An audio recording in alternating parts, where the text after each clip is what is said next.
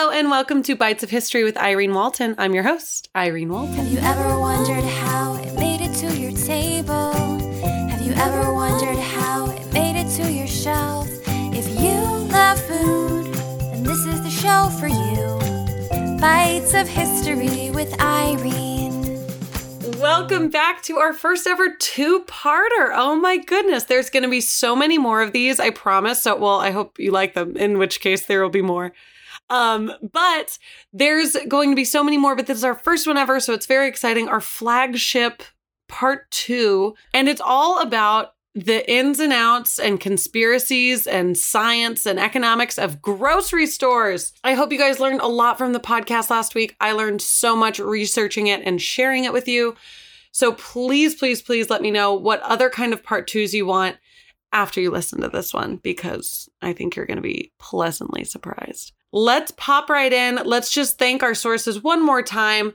I'll do it like um, end of a prescription drug commercial. Thank you so much to wikipedia.com, storymaps.archist, or fuck, I can't, I don't know what that word is. Storymaps.arcgist.com, stacker.com, gizmodo.com, mentalfloss.com, theconversation.com, lockhaven.edu, thewashingtonpost.com, vox.com, ESPN, nope, eposnow.com, dailymailuk.com, and spendmenot.com, as well as retaildive.com. The whole reason I did either of these episodes was because I wanted to look more into this like infographic kind of meme thing that I saw years ago, which basically said cereal mascots are made to look down at children so that they're more inclined to ask their parents to buy it. So that means like Captain Crunch is looking down, like his eyes are looking down. The Trix Rabbit is looking down, his eyes are looking down. And so I saw that, and it's uh, from a study in 2014 out of Cornell. And forever, I believed it. I was like, oh, that's so interesting because I love little, like, I mean, you guys know me by now. I love weird little facts like that. So I was that's something I like said and talked about and thought I was so cool for knowing. Now it turns out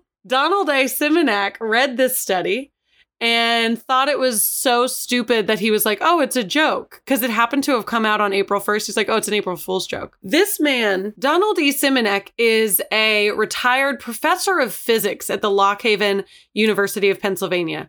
So he is so smart and so funny. His paper debunking this article was absolutely brilliant. And he rips it to shreds on the basis of a lot of different things, but the unrealistic sample size, the fictitious cartoon eye shape studies, and the inaccuracy of shelf height importance. He quotes If the boxes are displayed at the height of the child's eyes, there's no reason to have the cartoon character's eyes looking even more downward. They should be drawn forward. And most importantly, if you literally just Google some cartoon cereal mascots, there are hundreds of different iterations of them looking in every which way. So it turns out that this really has nothing to do with like child psychology.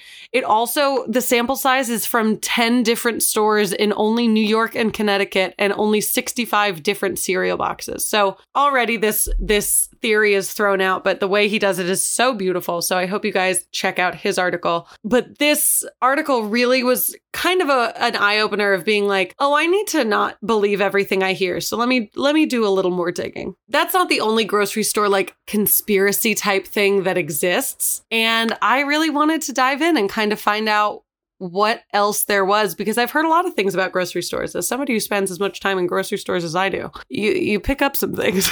you hear rumblings. And so here are a couple things I learned. This will be a super quick episode, but I just wanted to share some some fun little things that kind of play off of what we learned last week. You all remember our friendly little invention from Sylvan Goldman, the shopping cart, these play a part in making us purchase more at the store as well. Just like I told you last week, once there were two baskets that were able to be put on there, you're buying twice as much stuff usually. But what we may not notice is that carts are getting bigger and bigger, allowing us to feel like we're not really getting that much stuff.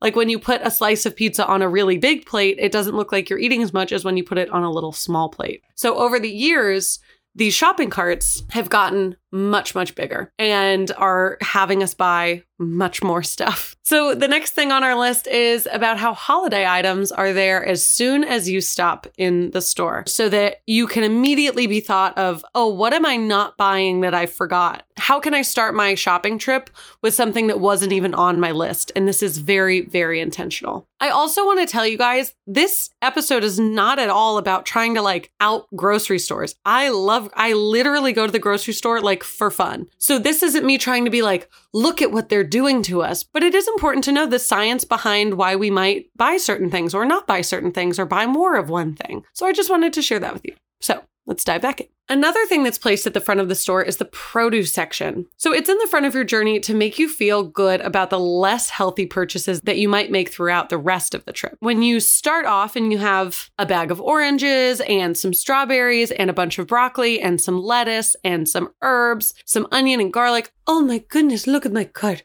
It's so green and healthy. Oh, I guess a donut couldn't hurt. Oh, I haven't had Oreos in so long.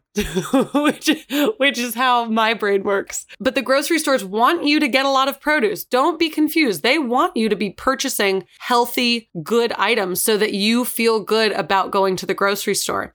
Like one of the things that I learned in this research is the mist that they put on the produce is 1000% aesthetics.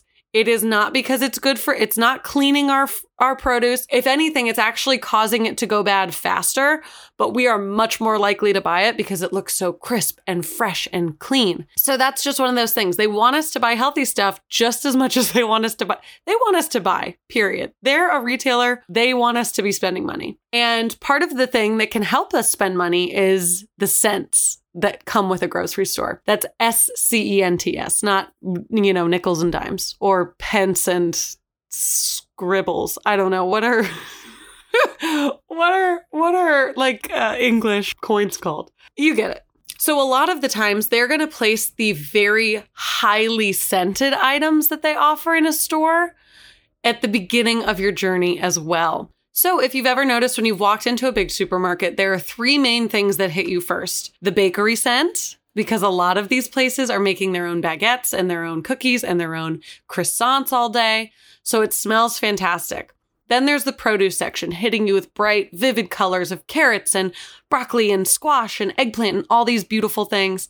And then there's the flower section, also in the beginning of the store, that is smell and sight. So it's very beautiful. It smells so good. And when we are in an area that smells good, we are often going to purchase more and stay longer. Now, in stores that don't have a bakery or a flower section, they're known kind of Disneyland style to pump these scents in, and it'll kind of make you desire cookies or pie or buying some flowers. Little things like this, little things like this are very interesting to me. You guys, it is time for me to be honest with you. And I'm sure you could tell just by like my general demeanor and vibe, but I am a sample bitch. My mom and I used to go to Costco on Sundays, literally basically just for lunch. We lived, laughed, loved those samples so very much. But samples, like my dad would say, nothing in this world is free, Irene. Nothing in this fucking world comes free. Okay? And I said, Well, dad, what about free samples? And he told me this. So I knew this before I even read it in my research. But the free sample only gives you a taste of what you might buy, literally. Samples work for two reasons. A, they're kind of like an appetizer, so they're gonna make you hungrier. And B, because when we are given something for free, we feel a sense of obligation to reciprocate and give something back to the person who gave it to us. So subconsciously, we're feeling like, oh, well, they gave me a third of a warm taquito. I have to buy the whole box, you know? So, like, it is very, very intentional. And I'm still eating them. I'm still getting those taquitos, I'll tell you what. Now, our next thing is a bit of a heavier, heftier chunk of information. So, shelf height might not matter in terms of these fake mascot cereal eyeball placements, but it really does matter when you're reaching for items in the store. Companies pay a lot of money to be on these high traffic shelves. We're talking middle, we're talking eye and hand level. Anything too high is going to be less, anything too low is going to be less. And when I'm talking about less, I'm talking about their slotting fees. And they can get very pricey. A slotting fee is basically how much a company is going to have to pay in order to be on a grocery store's shelves. Now, these slotting fees vary quite a bit depending on what shelf, how high it is, in what section. Like the frozen section is going to be a lot more expensive because it costs a lot more to keep that section up and keep it refrigerated and keep it going. These companies can be paying upwards of $30,000 simply to be placed on a shelf. This doesn't include distribution or marketing or anything like that. And it doesn't include every store under that retailer's name. It could just be a couple dozen stores at a time for that big of a slotting fee. There's a lot of debate around slotting fees. And it seems like both sides have a fair point. On one side, it really does seem like this is pushing out the little guy. If if Irene's ice cream is is a new fledgling company and I'm trying my best to get into grocery stores, I probably don't have $30,000 to literally just go to putting my product on the shelf, not getting it to the store, not manufacturing it, not marketing it, just to having it on the shelf. However, it's really important to remember with this side of the argument that grocery stores are making very little profit. They're one of the lowest profit margins in retail. So they make about 2% profit on the things that they actually sell. Now, think of a retailer like Sephora, who makes about 50% of a profit on the things that they sell. Obviously, they're not the same exact type of company, but it's it's important to note. So a grocery store needs to be watching out for their bottom line as well. And this this goes for you know, the Walmarts, the Krogers, and the Targets of the world. And it also goes for smaller grocery stores, country grocery stores, because they're making even less. And with 80 to 90% of new products failing, slotting fees can give the retailer a little bit more room to breathe. So if you remember some of our classic foods from the 90s that are discontinued, we're talking like Skittles gum, Easy Squeeze purple ketchup, Hershey's Kissables, like all of these things that we remember as a fleeting moment in our lives and in our pantries was not like that for the grocery store. And this isn't me trying to like make a play for one side or the other because both are fair. For me, Hershey's Kissables are a fleeting memory. But for a grocery store who is owned by a family, that might have cost them a lot of money when people weren't buying it and it was on their shelves. So we just have to be aware it's very tricky to land in a good spot on that. And there is no real set in stone solution for this yet. There are a lot of different options, and a lot of different stores do different things. There are things like test stores where they don't charge slotting fees and they put things out willy nilly to see who grabs what from where. And then there are private labels, like Costco does not charge a slotting fee, but they have a private label of Kirkland. So their private label is allowing them to cut a lot of the costs that there might be behind slotting something on a shelf. And for some of the stores that don't charge slotting fees, they may negotiate with other fees or lower prices for the general product. So it's just something I really genuinely never thought about and just something to keep in mind when you're when you're reaching for your you know, Irene's ice cream, maybe take a look below. Maybe there might be a fun new cute little like, oh, I've never heard of McConnell's ice cream before. Mc- well, McConnell's ice cream is great. Shameless plug for McConnell's ice cream. While I'm trying so desperately not to like say specific names, shout out McConnell's. But anyway, just keep that in mind. Okay, on to the next thing. now, store layout is of the utmost importance. Have you ever noticed that the real necessities are at the back of the store? And on top of that, they're not even close together. You will never find milk and eggs in the same area.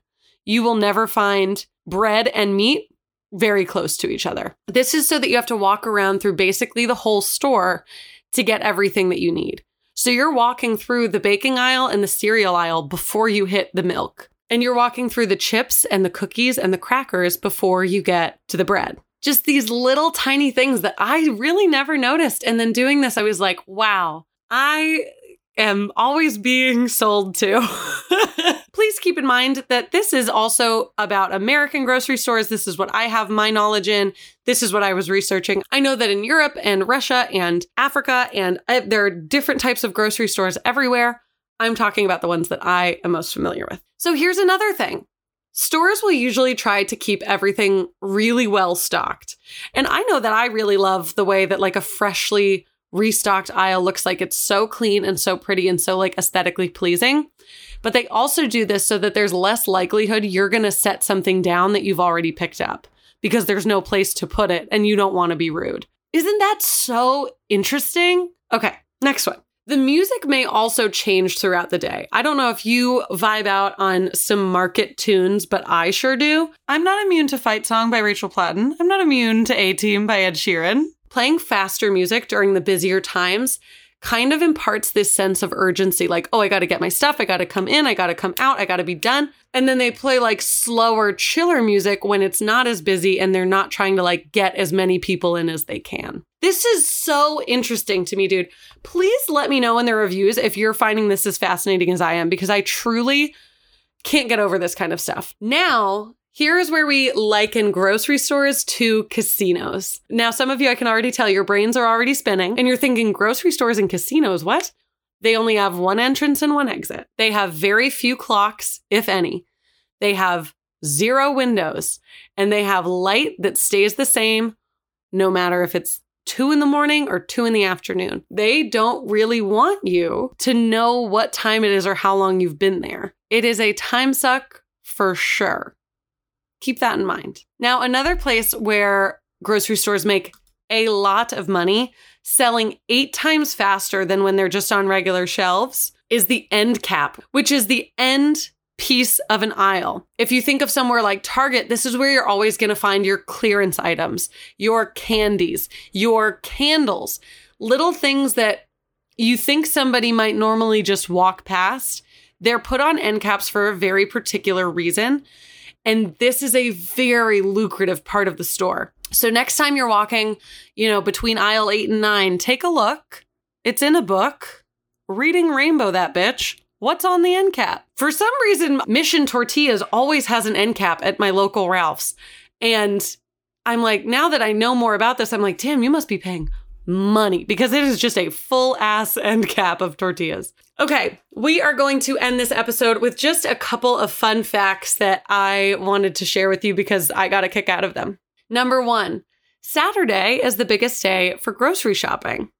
Number two, people tend to spend $40 more when they do their grocery shopping online. Number three, women are more likely to be the ones doing the grocery shopping in a multi person household. They're also more likely to do genuine grocery shopping than men in general. 69% of women make a grocery list beforehand compared to 52% of men who make one. And last but not least, there are over 42,000 grocery stores in the United States. Oh my goodness. I hope that you guys got as big of a kick out of these as I did. I truly don't think I'm ever going to go to a grocery store without thinking of some of these again. Please let me know what you thought was the most interesting. And I cannot wait to take a bite out of history with you again next week. Thanks for coming back for our first ever part two. I'll talk to you later. Bye bye.